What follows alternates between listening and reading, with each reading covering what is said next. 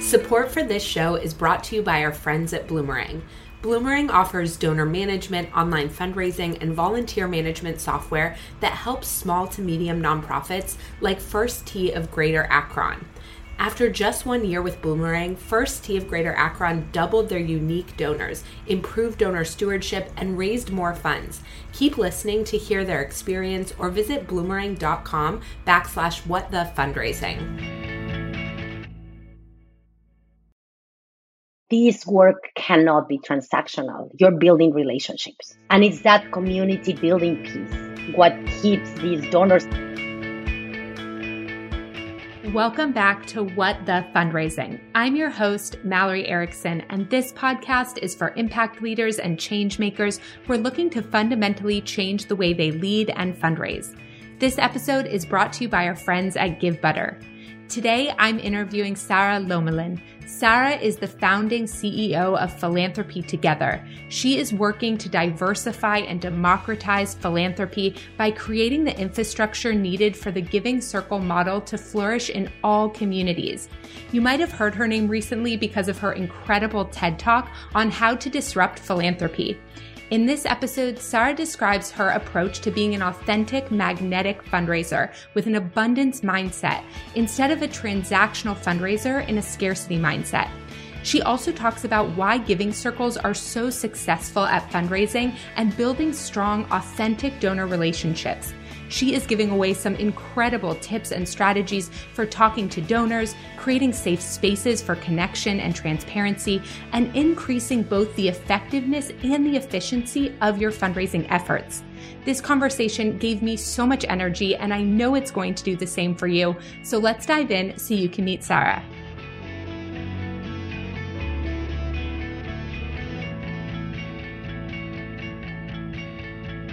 Welcome, everyone. I am so excited to be here today with Sara Lomelin. Sara, welcome to What the Fundraising. Thank you so much, Mallory. I'm super excited to be here with you. Thank you for the invitation. I really loved our first conversation. I felt like there was so much energy in the room talking about the way we both look at giving and community building and fundraising. So why don't we start with you just telling everyone a little bit about you, your incredible work. For those of you who don't know her yet or haven't seen her incredible TED Talk, I know so many people listening to this are chomping at the bit for us to dive in, but why don't you give everyone a little background? Yes, of course. So I'm originally from Mexico City. I moved to the US 26 years ago. So I have been most of my life here. My background is not in philanthropy. So I started in communications and then in a financial institution. And then I had my own business for a little bit. I was making baby sleeping bags for car seats and strollers. Yeah, super random. And then about 12 years ago, I started working in philanthropy and specifically in fundraising.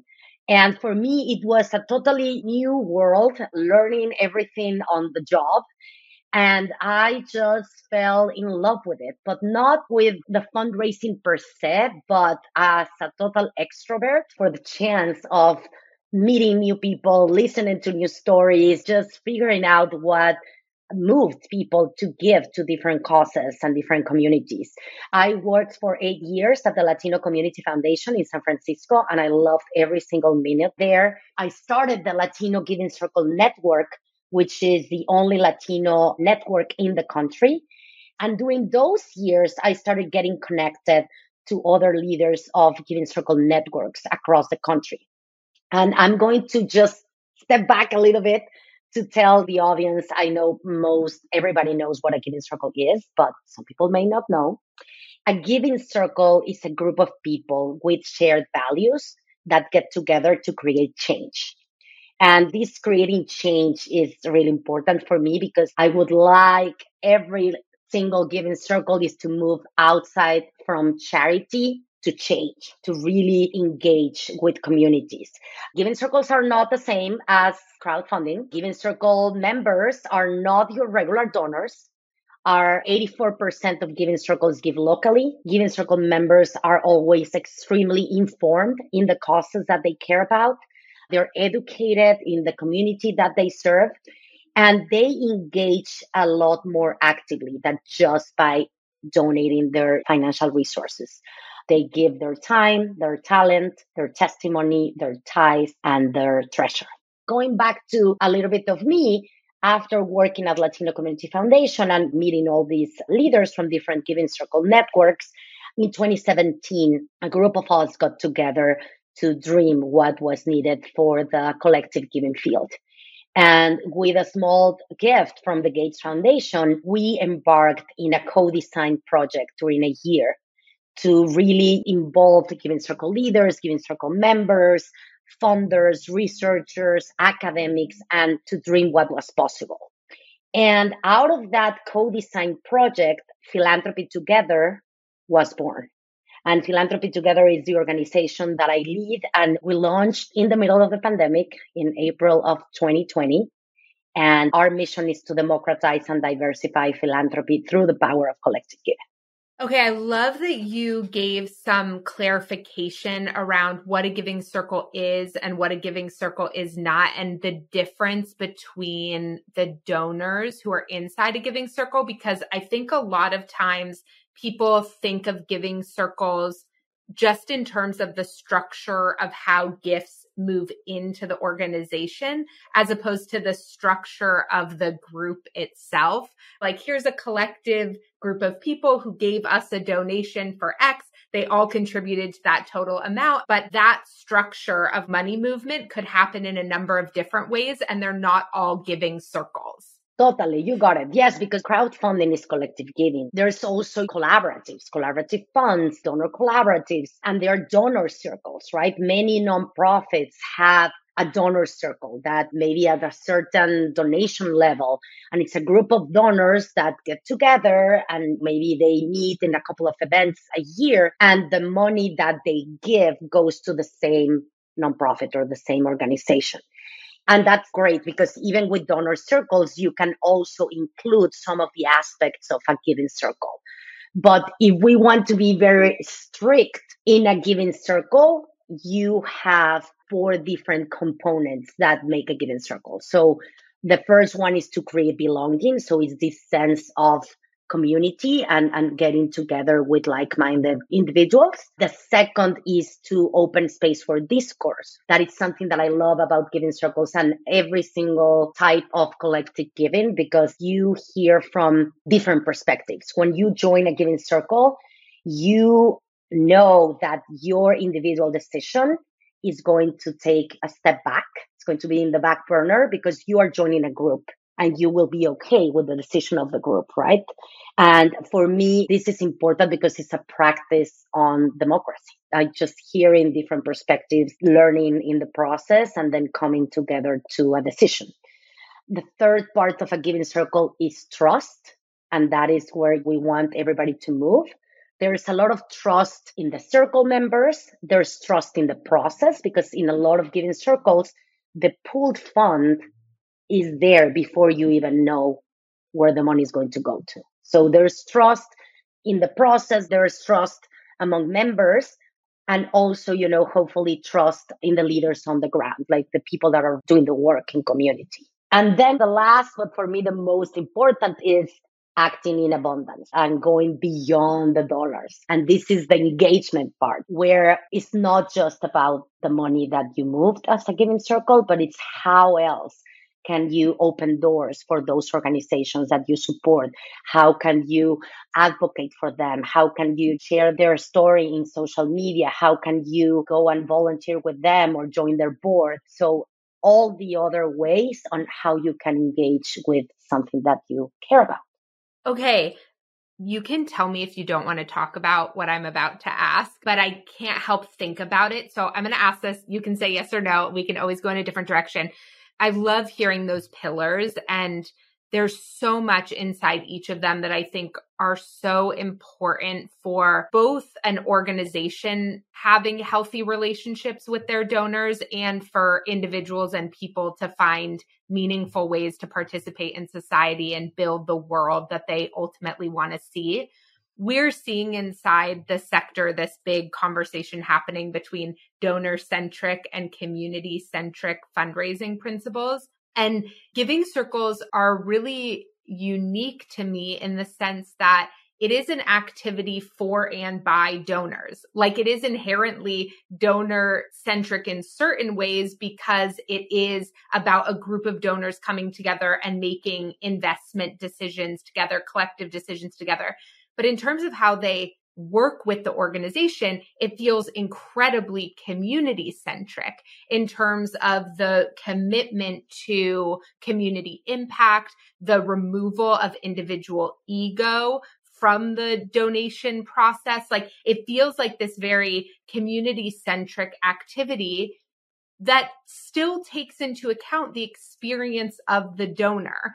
And I feel like sometimes in this tension between donor centric and community centric, we feel like we can't do community centric fundraising or have community centric experiences and still keep in mind and account for the human experience of the donor. But giving circles to me feels like this healthy way of doing that. And I'm curious what you think about that.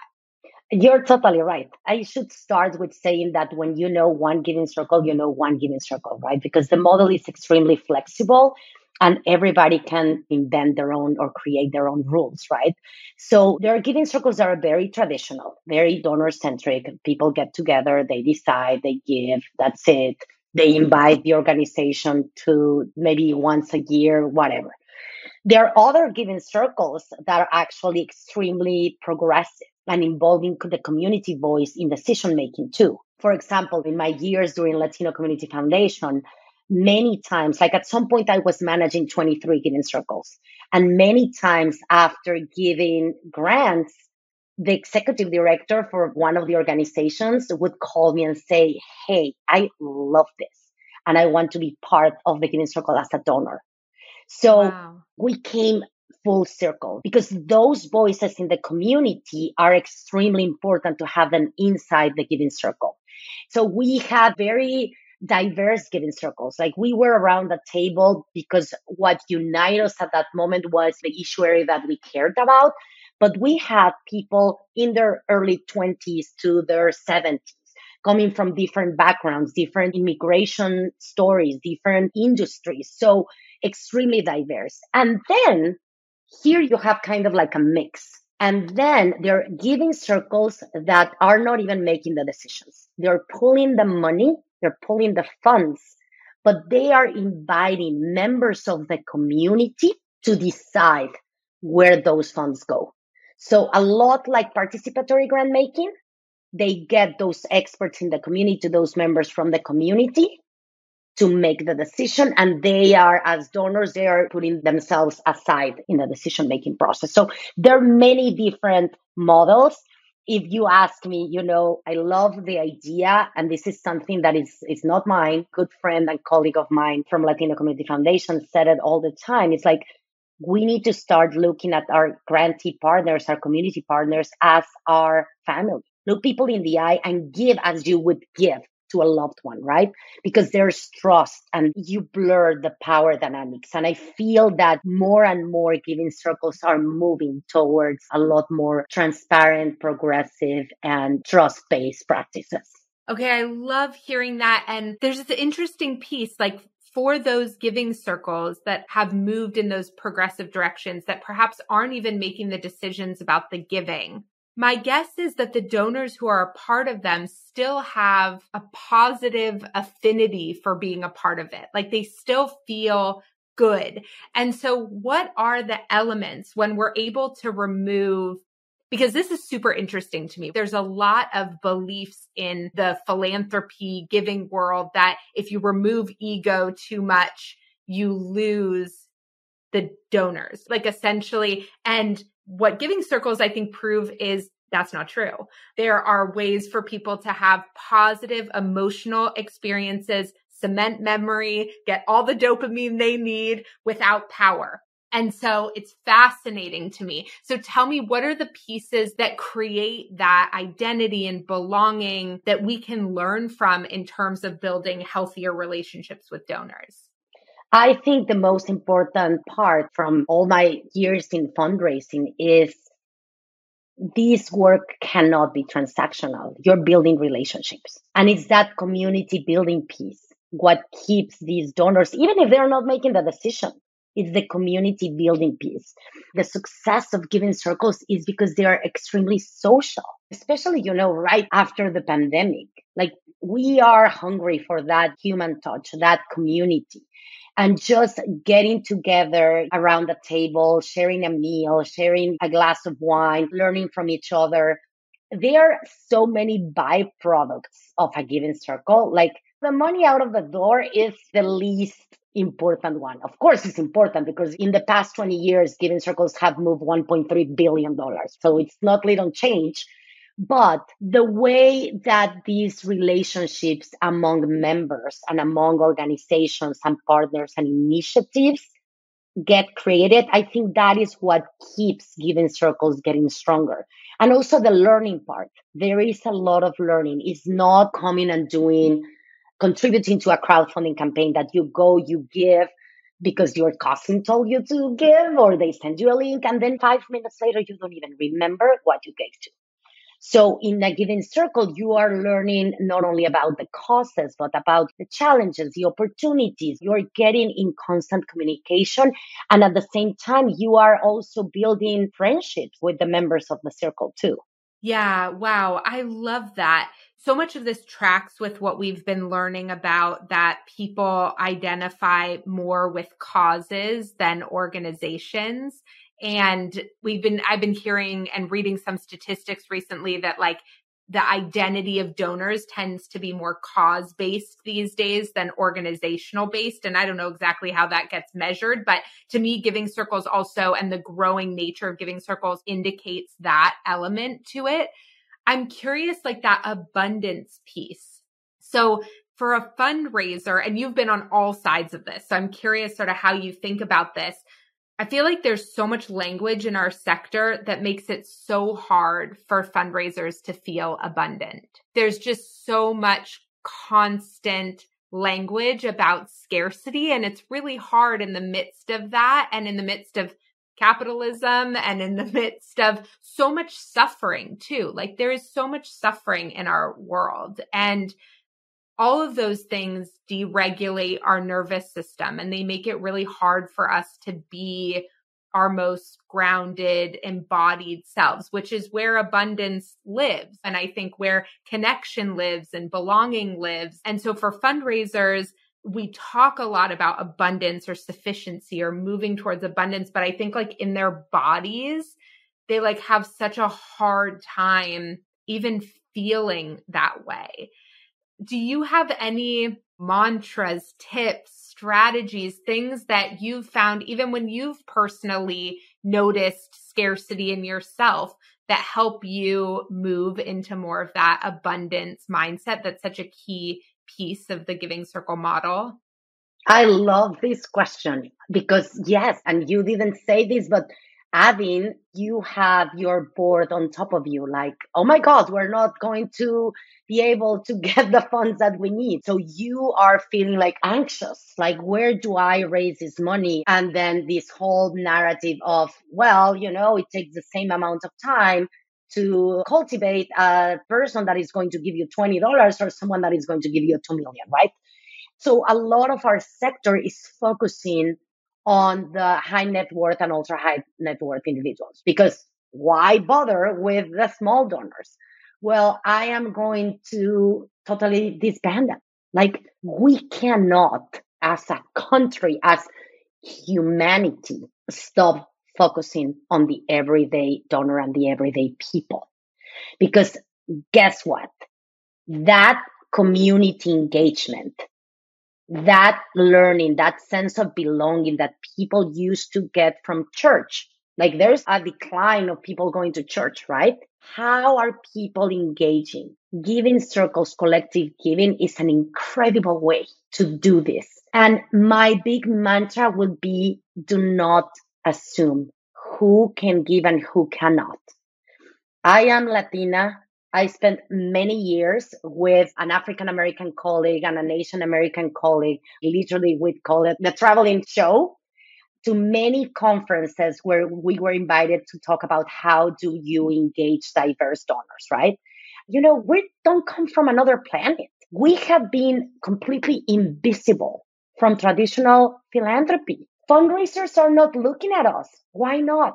Because they think we cannot give. I had many, many members of those Latino giving circles that said, you're the very first person who asked me to give. If we as fundraiser will ask more and stop assuming who is going to give and who is not, we will be very surprised. Sometimes someone that may be given to you $80 a month, $80 a month, if you go and ask, that person can be giving you $10,000, $50,000 a year. That happened to me. And many times those young donors, the ones that are just getting started in philanthropy, they're getting excited. If you cultivate them, if you believe in them, those are the people that are going to be in the long term in positions of power, of opening doors for your organization with their employers, with the foundation. Never assume. I had many times, you know, people telling me like, oh, you shouldn't invest your time in that person. He's too junior. No, stick with people because you may be very pleasantly surprised. Okay, there's so many things that you have recently said that I just want to double click on really quickly. What I hear you saying in that last piece around as a sector, as a society, we cannot lose sight of the everyday donor. To me, that is so connected to this idea that fundraising is the work. I think we have long put like fundraising over here and then our programs over here. And we think about fundraising as this like necessary evil or a means to the end. And what I think giving circles really demonstrate to me is another example of like the fundraising, the movement of money is the work. Inviting people in, building community, building identity, galvanizing support around issues that we care about. That is the work of our organizations too. And it cannot be this thing up here separate on the shelf and then the program work is the only work that we're doing if we're fundraising right and i really hear you saying that too you're also bringing up this i'm going to go back to something you said a little while ago that finally sort of hit me why i was holding on to it when you talked about not being transactional so i think and i'd be curious what you think about this. I feel like in this sector, we use that word transactional to mean the same thing as talk about money. Like when we say don't be transactional, what we're really saying is don't talk about money. And so we bury the lead that we actually want to have a conversation about investment and what we can do together. We go out sort of saying we just want to build a relationship, but inside we are like, is this person going to give me money? And so then they, then they can feel that, right? They can feel that there's like a misalignment between what you said you were there for and what they feel like you're there for. And there's this conversation that we're having, but then this conversation that we're not having versus what's so amazing to me about giving circles is like, there's no mystery. Like we're here to pool our resources to make a positive impact. Money is not a dirty word. It is not a bad word. We are all coming here with like our eyes open and now that we have that out of the way, that that's what we're actually here to do, let's talk about how we find alignment and how we move money in ways that feel good and we find organizations that work.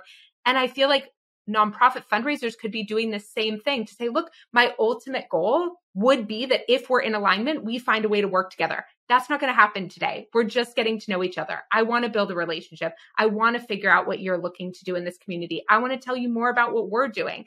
But if down the line that seems like we're aligned and we want the same thing, then I hope we'd be open to having a conversation about that when the time is right. But there's no like mystery around like we're not just trying to become best friends. Donors, everybody, everybody, you appreciate honesty. And when you as a fundraiser are calling someone to say, Hey, let's have a coffee, they know you're going to ask for money, right? They know. And I think you need to be transparent. We all as fundraisers, we need to listen more than what we talk. And I cannot stress this enough. And I think you and I spoke to, about this last time, right? Like that the way to build relationships is to be authentic At some point with the 23 giving circles that I had, I have 500 people and I knew everybody's kids' names and birthdays and who was going on vacation and who didn't. Why? Because I care about those folks. A lot of them are now very good friends of mine. And we started this relationship in the giving circles. And also because the giving circle creates this space where people can be also very vulnerable and you share things like even opening up with an icebreaker. And usually we ask the question of who inspires you to give? what are those personal values and the values that guide your giving? Who inspire those values in you? And that opens up these very deep conversations. Like there are many giving circle meetings that there's a lot of tears but it's tears of joy and sharing and finding, you know, a common ground among people. So that is why I totally love about collective giving. And what I was saying that we cannot just look the other way and not see everyday donors is we need more people to care, period. We cannot become numb of what happens in our backyards, in our neighborhoods. And guess what? All of us focusing on a few billionaires and millionaires, that is not helping. And it's very, very alarming. What I'm saying is that it's very scary that every year these reports come that yes, the amount of dollars in philanthropy are going up, but the number of donors has gone down. And we cannot let that happen for society, for democracy. Yeah, I think it's such an important point. And a moment ago, when you shared that question around what inspires you to give, that's a question that I haven't heard. You know, we see these sort of routine questions thrown around around what to say at a donor meeting. And I don't think that's a question that I've actually seen a lot of places. I feel like a lot of what I see being suggested is sort of going straight to the mission, like narrows the focus of the conversation to why did you give to us the first time or how did you get involved in our work? And my guess is you have some amazing questions that are broader than that, that actually give people a much deeper sense of the underlying drive and desire and connection of the individuals. Do you have any other suggestions on questions that really create opportunity for vulnerability and connection around giving that you would recommend? First Tee of Greater Akron needed to switch from an outdated donor management system to something more user friendly. With Bloomerang, they found that and more. Executive Director Josh Smith commented We love Bloomerang. It's saved time. It's helped us raise more funds. By investing in a donor database that they actually loved using, First Tee of Greater Akron was able to raise more funds and continue creating lasting change in their community. To listen to the full interview with First Tee of Greater Akron, visit bloomerang.com backslash what the fundraising or click the link in the show notes. Yeah, I think the conversations about values is key because you start talking about, okay, what are, are those values that guide your giving? And then you jump on the who influenced those values or who did you get those values from? And it's usually your family, a teacher, and that opens that person's mind into sharing more about their life and what they care about. We have done several activities and exercises where we ask people to bring a picture of someone that inspires them to be involved in this work or to give to a particular cause. Anything that you can get people to close the space gap with you and really, again, look each other in the eyes as people, not as fundraiser, as a donor, as people that both of us care about the same thing is key. Another thing that I learned the first few years into fundraising, right? I used to get very anxious if people tell me, no, my God, what am I doing wrong? And someone said, don't take it personal. If they're saying no, first of all, they're not saying no, no, no, never. They're saying not yet. Unless they tell you, you know, I don't care about this, it's not yet. And then if someone says no, they're not saying it to you. And changing that narrative into instead of coming with the scarcity mindset of asking, you invite people to be part of the incredible mission of your organization. Yeah, it's so interesting how much fundraising can like shift the narrative on certain things in our head. I was thinking, you know, if you're having a birthday party and you invite 100 people to the birthday party and 50 people come or 60 people come, you're probably much more likely to remember who came to the birthday party than the people who didn't come to the birthday party because they came to the birthday party. But I feel like in fundraising, we focus on the people who didn't come to the birthday party and we like lose sight of it and we sort of obsess around like, why didn't so and so come to the party? And there is just this shift that can happen in like, these are invitations. This is not personal rejection, although it might feel like that. And if it feels like that, like acknowledge and validate that that's how it feels. And just because something feels true does not mean it is true. And so even though it might feel true that this was personal, it is not actually personal. And so I just think that's such good advice. Yeah. And another thing that it sounds super simplistic, but I think that a lot of times we forget, right? Don't assume that even though a donor has been giving you for many years, they know your mission by heart.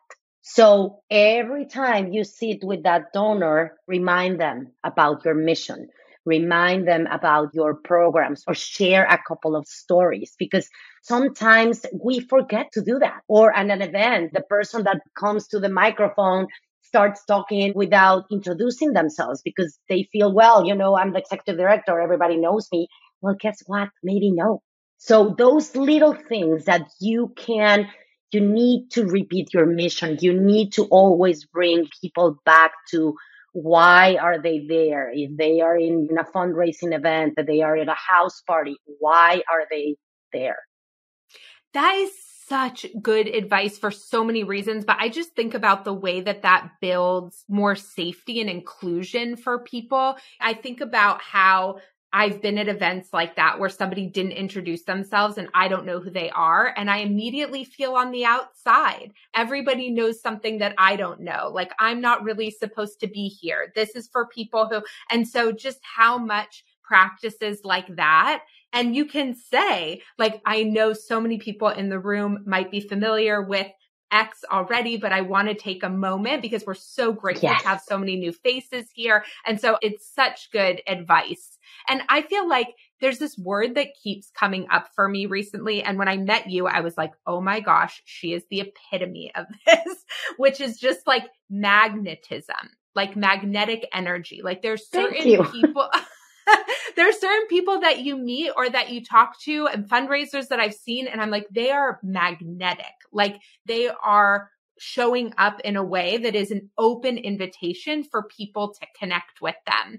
And I really think that that has such an impact on how safe people feel to connect with you. And I'm curious, like, even how that resonates with you, or if there are things that you feel like have been important in your life to allow you to show up as your full self and open to connection in that way. First of all, thank you for the for the compliment. you know, at the beginning, I didn't study to be a fundraiser. I was not in philanthropy. Actually, I think I shared this with you last time that when I started at Latino Community Foundation, was like, I have never done fundraising in my life. I have never worked for a nonprofit.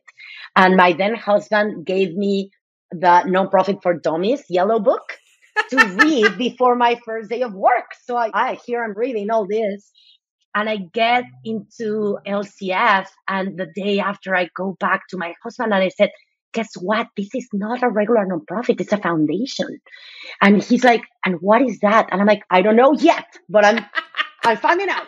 So the fact that I didn't come from philanthropy or a foundation background and an amazing colleague of mine was not coming from that background either, allowed us to do a lot of things outside the box.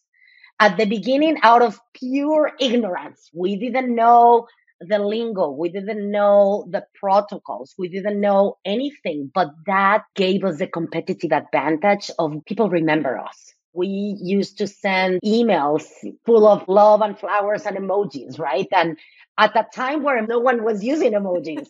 we have these calls with funders, potential funders, and start with, Hey, Mallory, how's your heart feeling today? How are you feeling? What do you have for breakfast?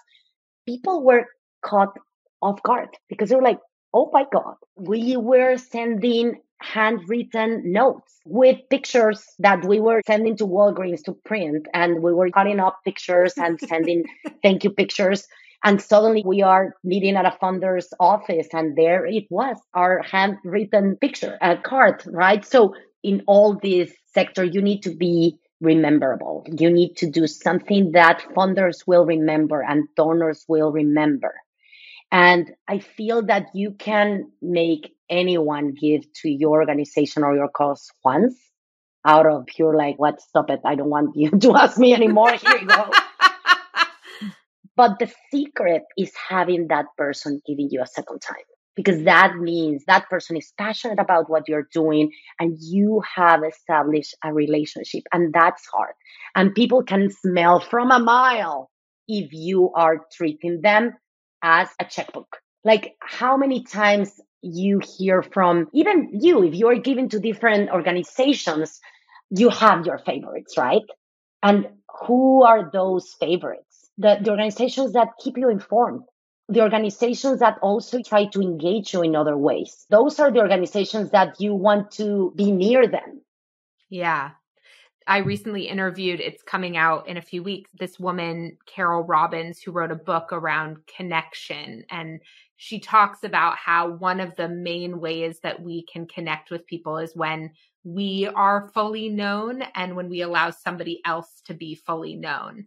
And so I feel like that you're talking about that in so many different ways, which is like, how do we show up as more of our real selves, less of our performative perfectionist, because we cannot connect to that. It makes us feel safe because it makes us feel like then maybe we won't ever be criticized, but it's also not a place we can connect from. And then to give other people the opportunity to be fully known for more than the check that they're writing is just the key to actually building a relationship.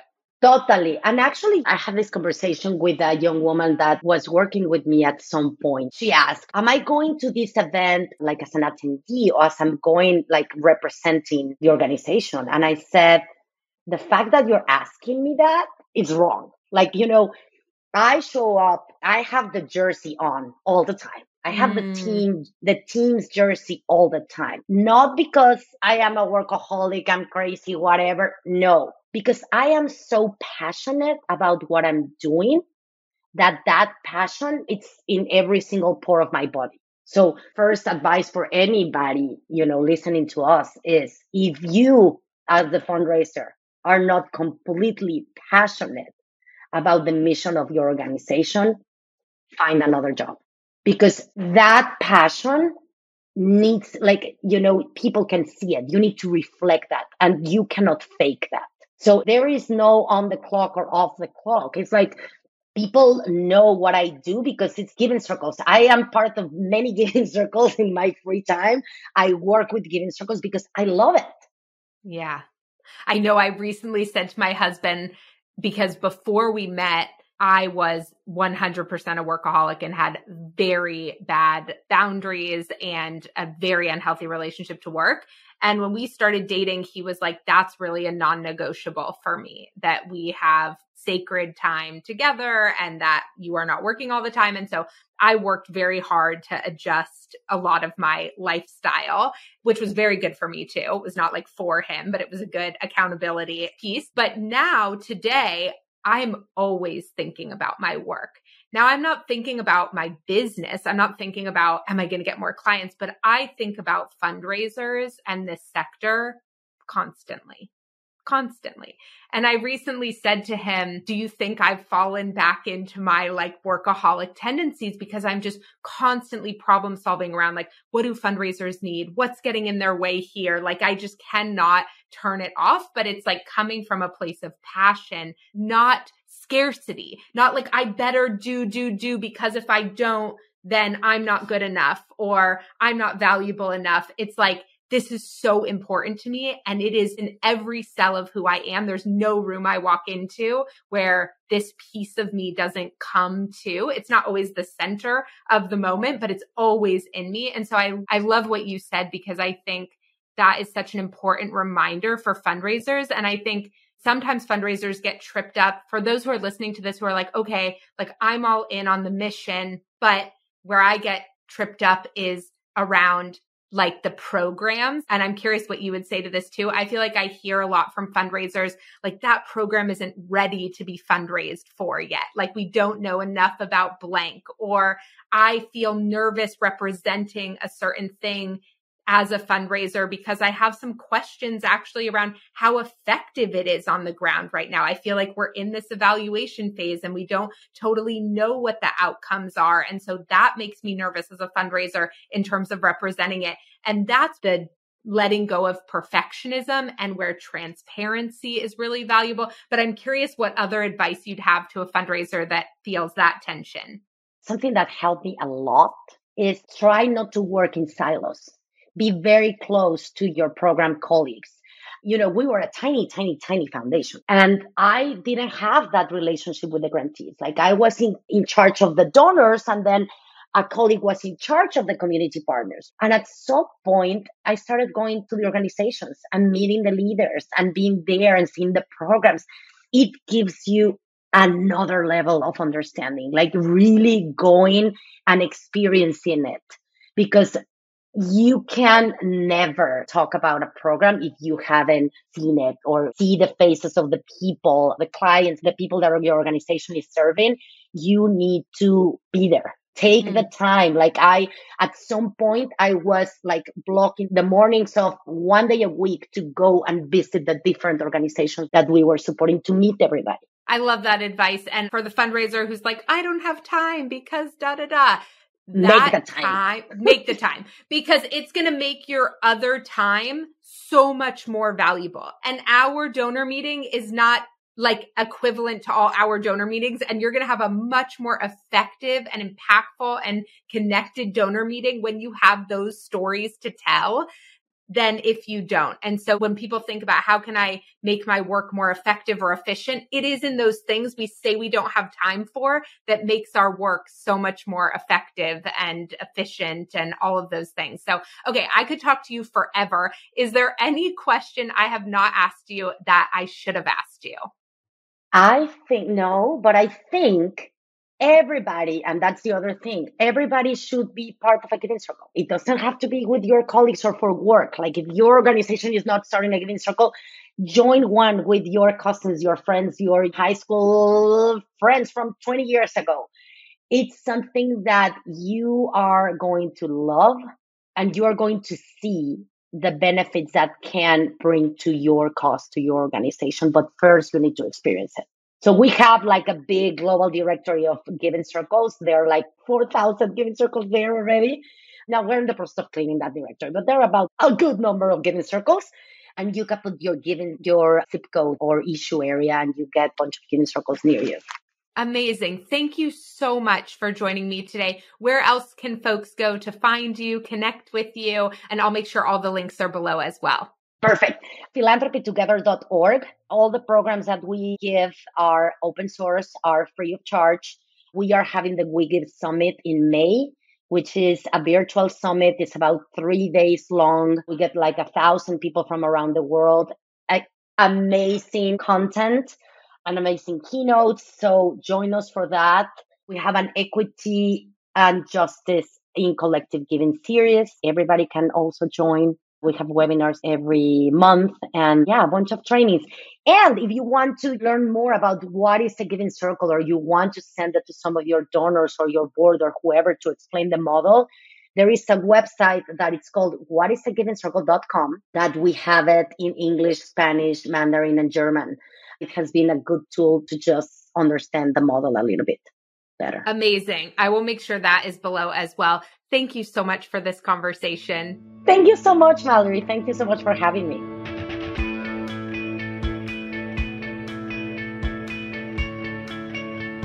All right, there is so much inside this episode. I hope you are as fired up as I am, but I want to double click on a few of my very top takeaways. Number one, I love the four components of giving circles to create belonging, to open space for discourse, trust between members, in leaders, and in the process, and acting in abundance, going beyond the dollars. Number two, I thought it was fascinating to learn that 84% of Giving Circle members give locally. They're very informed about the causes that they care about, they're educated in the community they serve, and they're engaged more actively than the majority of donors. Number three, Giving circles are so successful because they're community centric while also boosting the donor's experience through their giving circle identity and network. It's a form of social fundraising that builds community, connection, and opportunities for learning, which is what keeps donors engaged and committed to the cause without taxing the organization itself. Number four, to feel more abundant, try Sara's mantra for preventing a scarcity mindset. Do not assume who can give and who cannot. Ask more, assume less, and you will be pleasantly surprised. Number five, when building donor relationships, listen more than you talk. Be authentic and caring when connecting to donors. Show up as your full self so donors can too. And number six, when you engage with donors, remind them of their why, their mission, and their values. And lastly, number seven, create moments that your donors will remember. We've talked about this on other podcasts too, but getting dopamine flowing really helps increase donor retention, memory, and relationship to the organization. Okay, for additional takeaways and tips inside this episode, head on over to malloryerickson.com backslash podcast to grab the full show notes and resources now. You'll also find more information there about Sara and our amazing sponsors, Givebutter. Thank you for spending this time with us today. If you enjoyed this episode, we would love it if you would give it a rating and review and share it with a friend.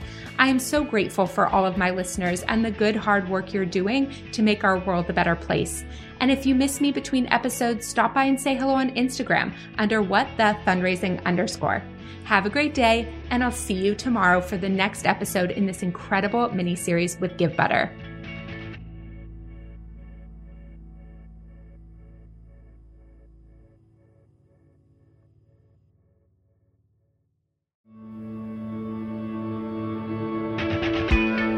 Hey, you, I hope you're loving all the free value you're getting right now from our guest. And speaking of free value, I've raised millions in the nonprofit space without sacrificing my integrity or my alignment. And I'm sharing how I did it in my free webinar, How to Harness the Power of Prioritization to Raise More Without Burning Out. Go to malloryerickson.com backslash workshop to register for the free training right now. I cannot wait to see you there.